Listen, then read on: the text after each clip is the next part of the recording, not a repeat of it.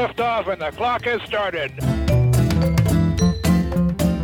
This is 20 Minutes You'll Never Get Back. My name is Doug Prazak. Welcome to 2021 and the uh, first episode of this season. I guess I'll call it episode 2 01 or something. I don't know. Also, you may have noticed I didn't have my usual announcer beforehand. That's because I don't have any more. I ran out of announcers. Oh boy. Great, great way to start the new year. If you'd like to be an announcer, it's pretty easy. All you have to do is go to uh, 20minutespodcast.com and tells you how to do it. So I have a position available.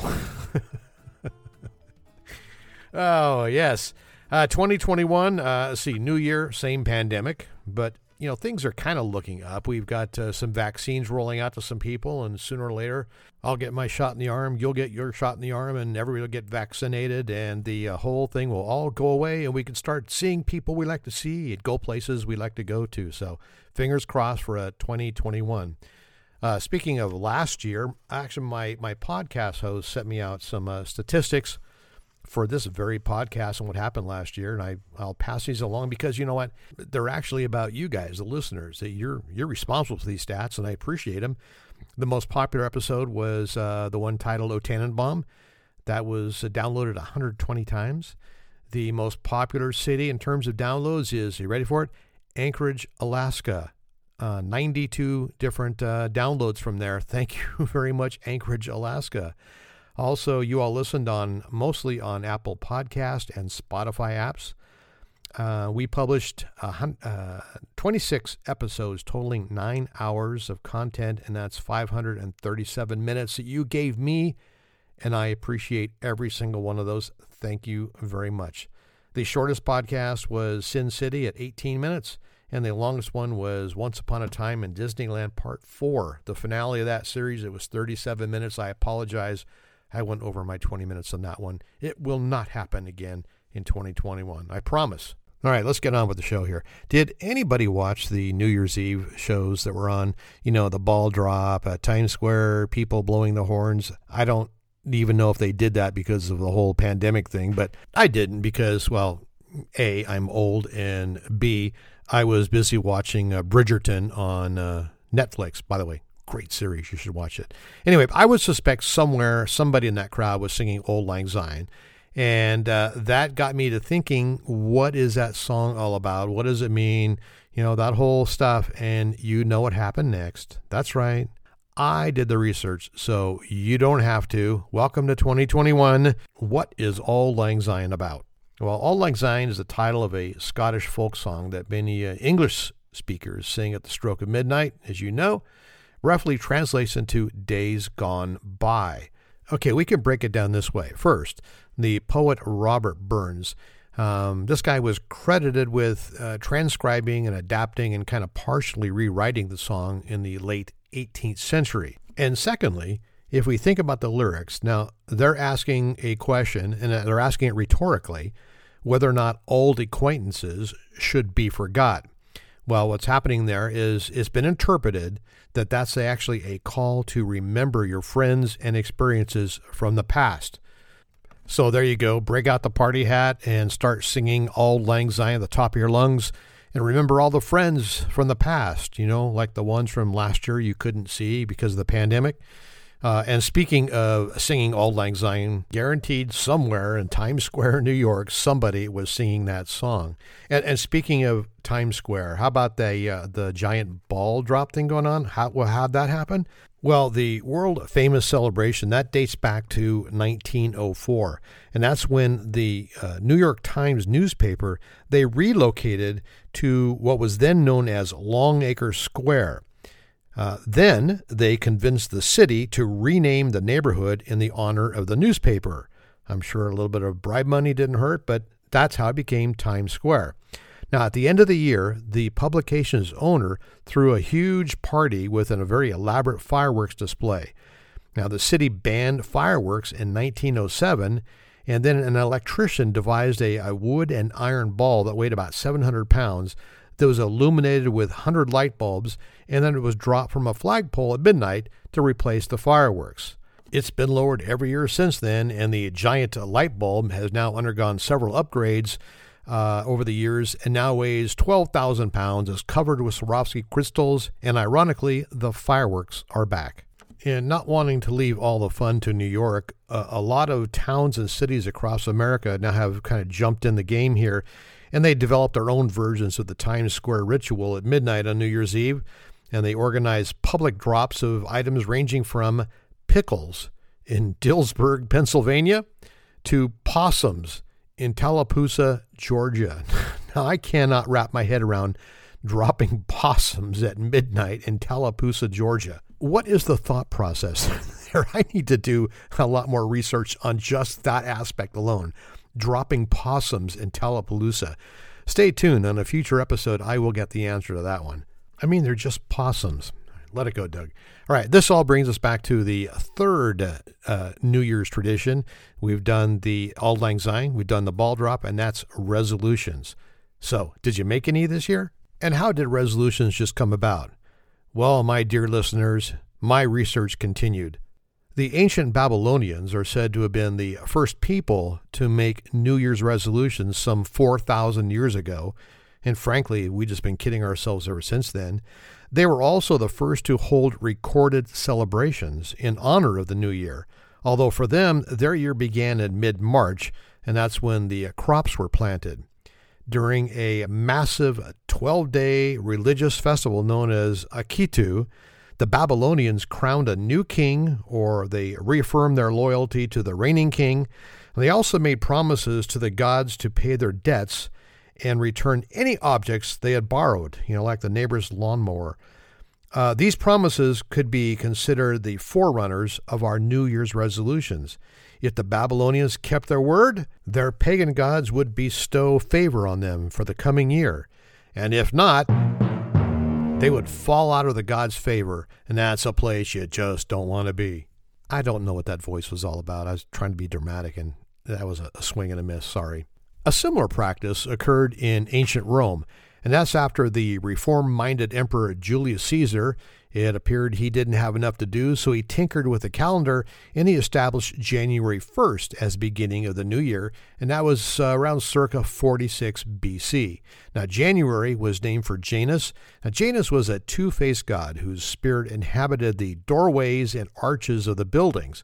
Believing that Janus symbolically looked backwards into the previous year and ahead into the future, the Romans offered sacrifices to the deity and made promises of good conduct for the coming year. Good for you. Now, for early Christians, the first day of the new year became a traditional occasion for thinking about one's past mistakes and resolving to do and be better in the future. In 1740, the English clergyman John Wesley uh, he founded Methodism. He created the Covenant Renewal Service. I'm sorry.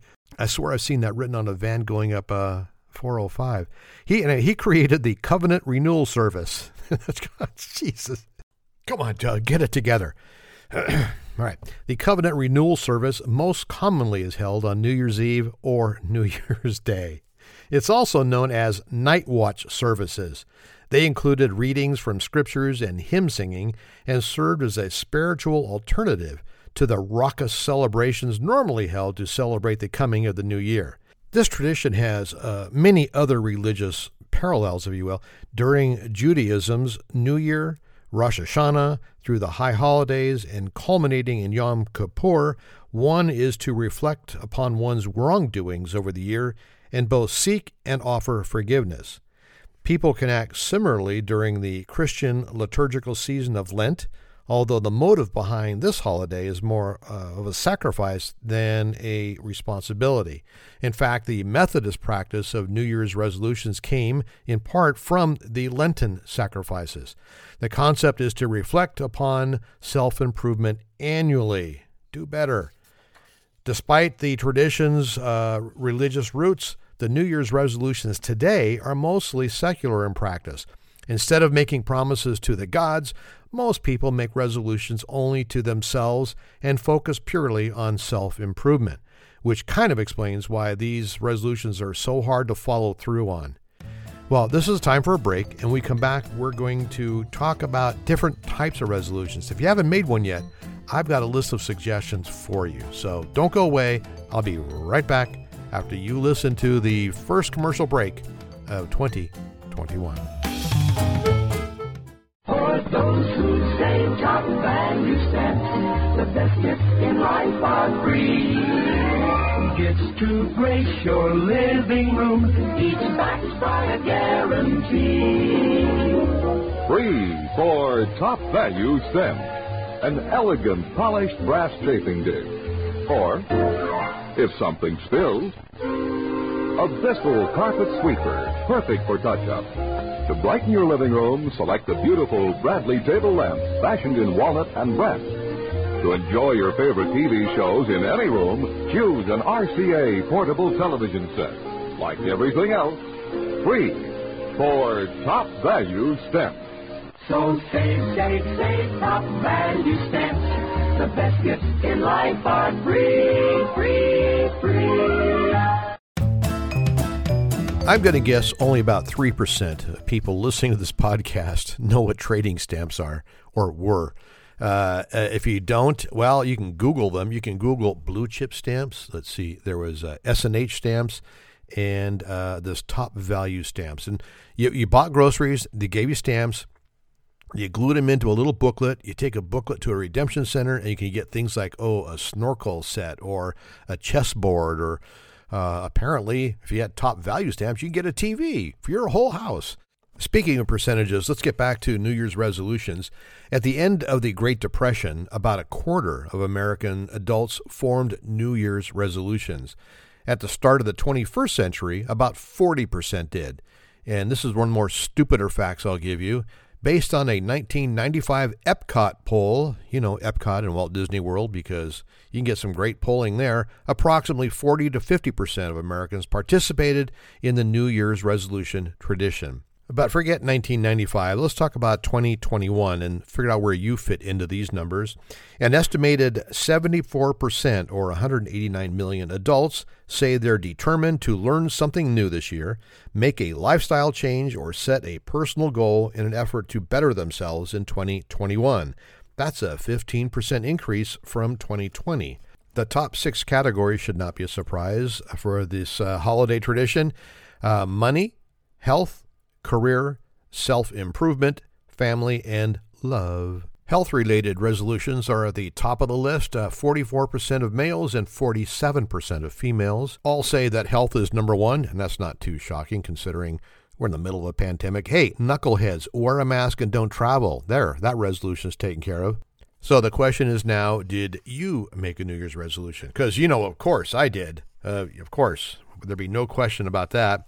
Life hack. Lifehack has come up with a list of resolutions. If you haven't made one, here's some for you. Some of them make sense, some of them are just stupid. One, become more active. Hey, my watch tells me to do that, so that's taken care of. Earn more money. Oh, okay, I'll get right on that. Oh, and here's a great one watch less TV. Hey, Lifehack, why don't you keep your ideas to yourself? Lifehack also has a resolution for you read more. Uh, that's a great one. Um, I'm planning on doing that. I will read more of the channel guide on my TV, so I can take care of that one. And here's one learn how to dress with style. You know, we're in the middle of a pandemic, so we can all make this resolution. I'm thinking about changing up the color of my sweatpants I wear, you know, and maybe a different t shirt so I can change my style. So that's a good resolution. Here's another one for you. They say pick up useful skills or fun hobbies. Uh, they say just sitting around all day won't get you anywhere. It's much better to use your free time in a constructive manner and pick up a new skill while having fun at the same time. I don't disagree with that one, so I'm going to give you a thumbs up on that one. Lifehack then adds turn your hobby into a career. Okay, we do that. We can solve that whole earn extra money. So I make soap. If anybody wants any soap, let me know. So I uh, I'll turn my hobby into a career. Okay, just you can help me out there. Also, spend less time on social media. Done. And start remembering important dates. In particular, I might add, remember your spouse's or significant other's birthdays and anniversaries. Just helping you out there. Country Living magazine has some suggestions for you. Their first one is write snail mail. Now, for you youngins out there, snail mail means the old fashioned way. You get a piece of paper and a pencil or pen and you write something down and you put a stamp on the envelope and you mail it to somebody. We actually got a very nice uh, snail mail thank you letter from our grandsons for their Christmas presents. It was very touching and I really appreciated the old school technology there. So you can do it too. Resolve uh, this year to send a snail mail to somebody. Country Living says make a resolution to drink more water. Now, I personally know I don't drink enough water each day. They say it's suggested you start small by replacing one or two drinks a day with water. I say keep the one or two drinks a day and just add some more water. You know, just just a thought. Another resolution suggestion is to try something new each month. Now, they say, who says your resolution has to be sticking to just one thing? Try this for a new year. Try something new each month a food, activity, a TV show. I started a list, but then I gave up. Um, I had alligator wrestling, uh, BMX motocross bike racing, and then souffle making. But I knew that that whole souffle making thing was end up being a mess, so I quit. Here's another resolution for you that I am so guilty of. I need to, I really need to seriously put this on my list. Send birthday cards. Enough with the text, enough with the email. Get out, let's go back to the whole old school we previously mentioned.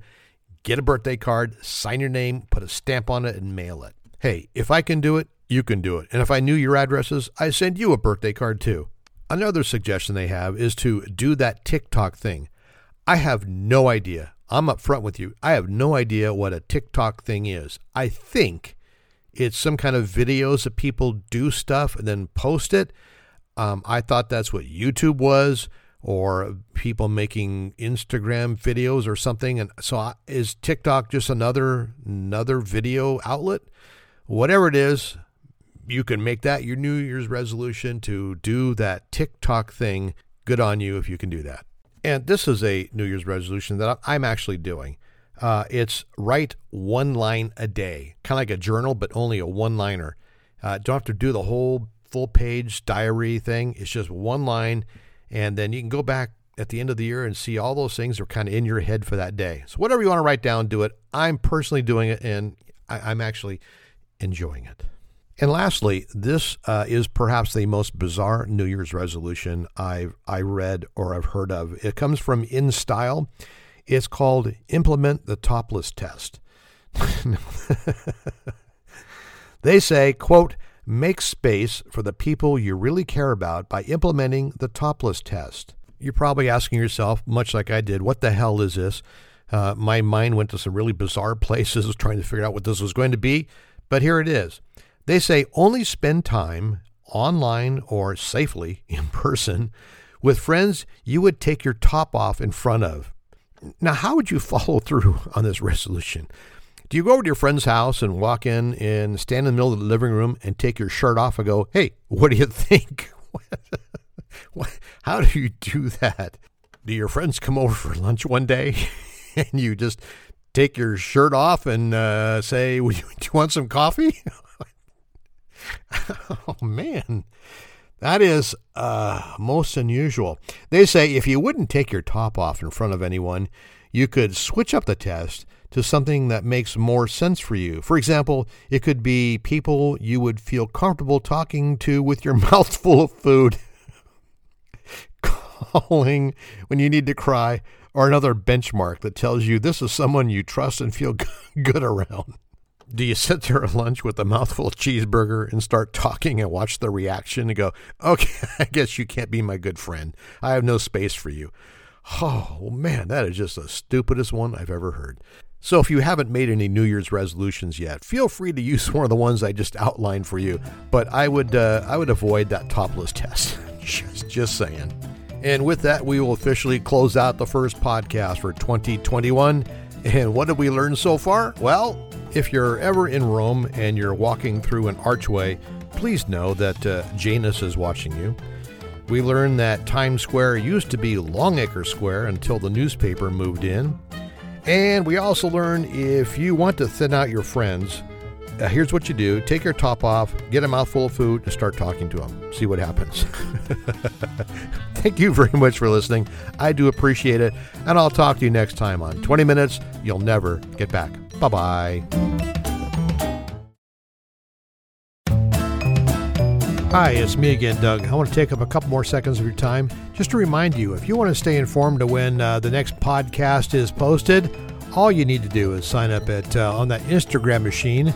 It's at uh, 20MYNGB, 20 MYNGB, and that means 20 minutes you'll never get back. Uh, if you sign up there, you'll uh, always see when the next podcast is uploaded. And if you want to leave some comments, by all means, please do go to the uh, website at 20minutespodcast.com. So it's 20minutespodcast.com, and uh, you can uh, leave your comments there. It also tells you how you can be an announcer for the show. So take take a look at those two things if you'd like, and stay informed. And all, as always, thank you very much for listening to uh, 20 Minutes You'll Never Get Back. Bye bye.